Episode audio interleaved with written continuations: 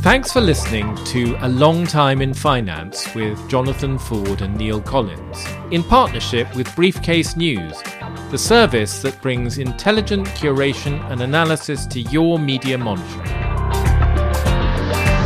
Hello, and welcome to Long Time Shorts, a new series of shorter than usual episodes of A Long Time in Finance, each one of which gives you a quick hit of financials history from the debt jubilee of ancient Babylon to the latest crypto calamities.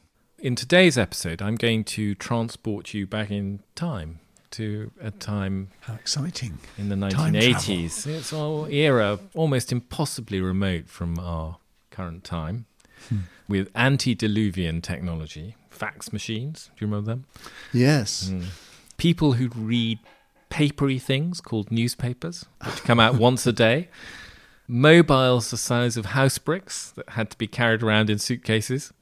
You must have had one of those back in the back in the day. No, I had I had the the very first, first. handheld ones. Really?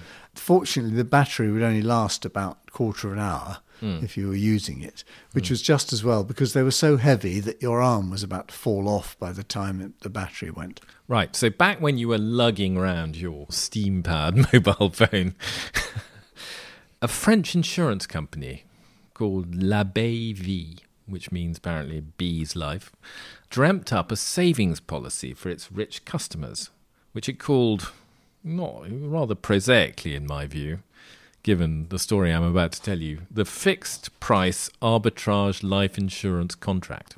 Snappy little title. Yeah, I eh? thought that was pretty smart. Yeah. And it went like this the contract. L'Abeille Vie, like lots of insurers, sold savings products to its customers, and it had a number of investment funds into which the policyholders could put their money. So there was like a French one based on the French stock market index, a Japanese one, a bond fund, maybe, whatever. And once a week, for each of these funds, it would publish their prices. Very forward looking, I would I say. think there's a remarkable, remarkable operation they were running there. But once that price was published, and up to a point, a week hence, when the next week's prices came out, you could notify the insurer, La Vie, and switch your money from one fund into another at the previous week's posted price. God, Now, that interesting is- idea, isn't it? Yeah. perhaps you can see the flaw. Wait a minute. Yes, I.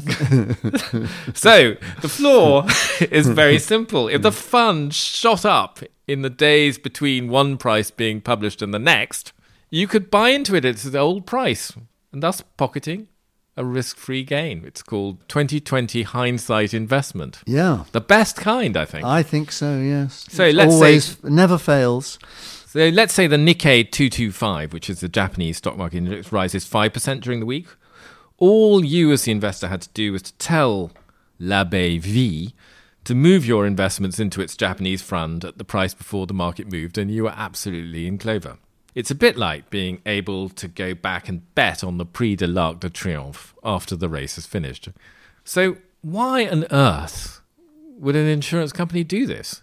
Any I- ideas? I, No, I literally, I I, think- found myself, I literally found myself scratching my head on this one. Yeah, I suppose they hoped that after a bit, the enthusiasm for making a small turn, which is presumably what it would be each week, That's what they thought. Yes. uh, would uh, the, the their enthusiasm would wane and Yeah. they'd get stuck in one, or they'd make some technical error which essentially stopped the process. Well, I think there is some truth in that. I think basically most people who w- live in the world of money operate on the assumption that fiddling around with your investments is incredibly boring and most people can't be bothered to do it. The argument in this case, the, the, I've, I've had a look at some of the stories about L'Abeille Vie and this particular fund and the individual I'm going to talk to you about in a second, who's got the splendid name of Max Hervé George. The assumption is that insurance companies offered these sort of crazy products because they really wanted rich people's money. And they figured that offering them some sort of privileged sort of feel to the whole thing would make them want to put their money with L'Abeille Vie rather than another insurance company. But in this case, of course, L'Abeille Vie ended up rather wishing they had put their money with another insurance Yeah, company. quite. So you might ask yourself, why did the L'Abeille Vie think that no one would ever cotton on and start to actually systematically strip them of all their money? And the answer was that basically the antediluvian era in which we were then operating, where prices on stock markets weren't live, you had to call your broker if you wanted to find out what was going on or send them a fax. Yeah. Trades could take days to be processed and to be fair to L'Abeille Vie, there were lots of other insurance companies offering equally stupid products. But then technology and history intervened. And as you know, being a man of a certain vintage, Sorry, The speak up. pension- I can't hear you. the pension pensions industry and life insurance industry operates over many decades. It's a, a marathon, not a sprint. Yes, if only. Uh, That's a well, I different read, I question read this, thi- I read this thing. Was, I think the last person to benefit from a Civil War, an American Civil War pension, military pension, died in about 2010, which is the most incredible thing. If you think somebody was still Yeah. being paid Yeah. for a uh, contract that was originally set up in 1865. So the very long term of these contracts in this case came back to bite L'Abeille Vie rather quickly. It set up the contract in the 80s. In the 1990s, of course, along comes a whole lot of technological change in the form of something called the internet. More and more people use it. New services are dreamt up to get people to go online. And among those services is publishing real time financial information. And computers also mean that trading and settlement systems speed up. You might have thought at this point that our friends at BE Life had second thoughts about their business model. But Well, presumably no. it was too late by then. Ah, well, no, they didn't even stop selling it till the end of the till the end of the nineties. God, well, And- why didn't I get in? no, you you just not paying attention. anyway, in 1997, L'Abeille Vie is still selling its policy, which among a certain sort of French cognoscenti is now known as golden tickets, rather like Mr. Willy Wonka's golden tickets. well, exactly. It's exactly what they are. And in that year, the father of a man who will come to play a major part in this story, Max Hervé George, and the father is a French businessman, took out policies for his entire family, depositing the princely sum of 8,000 euros in the name of young Max Hervé, who was then seven. Shortly afterwards, L'Abeille Vie, obviously seeing the writing on the wall from this disastrous thing they've done, sell themselves to an, a British insurer called Commercial Union, which later becomes Aviva. but L'Abeille Vie also wakes up and stops selling the product. By which stage there are thousands of these things out there in the hands of, of the of the cream of French society, including those belonging obviously to the famille George. Basically, at this point, L'Abeille Vie decides, or Aviva as it really now is, decides they've got to do something to try and draw the sting of this because they can see that it's going to become a very expensive exercise, Yes. a very expensive teachable moment for them. so what they do is they do something which is incredibly simple. They write to all the policyholders and they they offer them a new contract and a hundred francs to sign it. Compensation. And almost all of them sign it. They just 100 go francs. they just they just write away these uh, Croesus like riches in the future for a hundred bloody francs. but our hero Max Hervé and his dad, they don't fall for this sort of nonsense, and they basically turn down the new contract and stick with the one they have. And they they- also start basically combing through the financial pages or whatever the financial internet Find the best switch. and finding the best switch every week. Yes. And, and, and for a long time, I think this is pretty much all the family George do is sit at home Well, it- well, combing through combing can- through prices. you know, they have to work hard to. yeah, yeah, no, no, it's not nothing, and we'll we'll find it gets increasingly difficult for them to persuade Aviva, as it now is, that them- to take take the their switch. instructions. So they carry on doing this. Aviva, by this stage, having failed to get everyone to sign up to the hundred franc deal, they start to impose new rules. So first of all, they say you can't just send us a fax with the instructions; you have to send us a letter. And then they say basically, and they say they want to impose limits on how big the switches can be. But of course, none of this is in the original documentation. And so what follows is an enormously long string of legal cases between not just the famille George, but also some other lucky holders of golden tickets. Who are basically, smart enough to a- see, yeah. uh, fighting a rearguard action to preserve the value of their investments. And one after another, these cases come to the French courts and go all the way up to the very supreme court, the Cour de Cassation. And in each case, the courts rule that yes, this is a very stupid policy, but it's entirely legal. So Aviva left basically still holding this enormous bag of disaster. Well, this ever growing bag, that's the point. I mean, And, and Mr. George, Mr. Max Hervé, nobody really knows how much his policy is worth because Aviva just basically stopped communicating. But in 2007, there was a point after one of these le- legal cases where they were instructed that they had to calculate the value of it.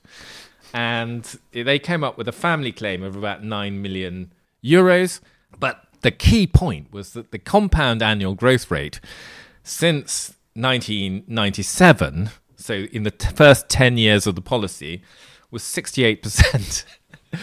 so people have, of course, thrown these numbers forward, assuming that Max Hervé and his uh, family members are no less shrewd in looking into the past than they proved in the first decade, and said, well, what if it carries on at 68%? And I think the numbers are that he himself could already be worth more than a billion euros. And he, of course, he's still quite young. He's only 33. So he's, he's referred to himself as Aviva's worst nightmare because he could be living for decades. absolutely. Um, but surely, if it's if the liability is a billion euros, Hmm. why do they not have to declare that as a material? Oh, this, Item now you're in the getting into- accounts. No, well, I suspect that they argue that they are still pursuing some sort of legal um, landmark. But there are some very funny numbers in the Aviva France accounts. Which seem to suggest there is a big liability in there somewhere. It's just not very clearly expressed because obviously they don't want to say Max Hervé, George, and friends minus minus ten billion euros or something. Otherwise, they will uh, get a bit depressed, and their investors might get a bit depressed. Well, I think they'd probably just end up just giving in the company. Well, that's some people think that's where things are going in in, in the long run because I will come in a second. But so Aviva obviously is holding this absolute disaster, sells its French business in 2020, but it can't sell the liability of Max Hervé and his friends and the golden ticket holders, I'm not surprised. and So it has to it has to keep that liability. Yeah. And it's not hard. I mean, there's a famous quote from Einstein about how people who understand compound interest receive it, whereas those who don't are doomed to pay it. And actually, well, this could be the greatest ever demonstration of that iron law of the universe. Because let's assume that the 68% compound growth rate holds good. By 2030, if that is true, Max Hervé himself could have made 130 billion out of his original investment. I, I think I think that's highly likely. If I that think does I- happen, he will own the company. I think that's a sort of heroic assumption, really, but um, it doesn't have to grow anything like as fast as that to overwhelm the company. You are a tremendous spoil sport. Yeah, but um, the interesting thing is that they it's such a serious and long-term disaster Mm. for them that you'd have thought that it was the thing that they would have to talk about every time they produced accounts Well- because the, the potential liability would easily overwhelm them. The only thing I would say on that is other insurance companies have the, have had the same thing. What they have tended to do is to buy people out of their liability. So they go to Max Hervé or his equivalent, and they, they- say, "Here's ten million, just bugger off." Have And- they not tried to do that? Ah. No, this is the whole point. They've never made an offer because they say the contract is invalid. So this end game could indeed Oh, happen at some point. They will say to they will run up the white flag and say we'll pay you what whatever it needs. But it, but the basic problem is Max Hervé, I think, is he's now a hedge fund manager. So I think the, the negotiations are going to be pretty unpleasant. Yeah, quite. well, not for him, I but think, for them. well, I think they will both have to employ some extremely expensive lawyers. Yeah. But it sounds to me, from what you said, is that they've exhausted most of the obvious legal routes already. Yeah. So anyway, message to insurers out there: Don't do it. If you ever think about issuing golden tickets, think again. That was A Long Time in Finance with Jonathan Ford and Neil Collins. Production and editing by Nick Hilton, and our sponsorship partner is Briefcase.news. If you enjoyed the show, please rate and review it on your podcast app, as that will help new listeners find us.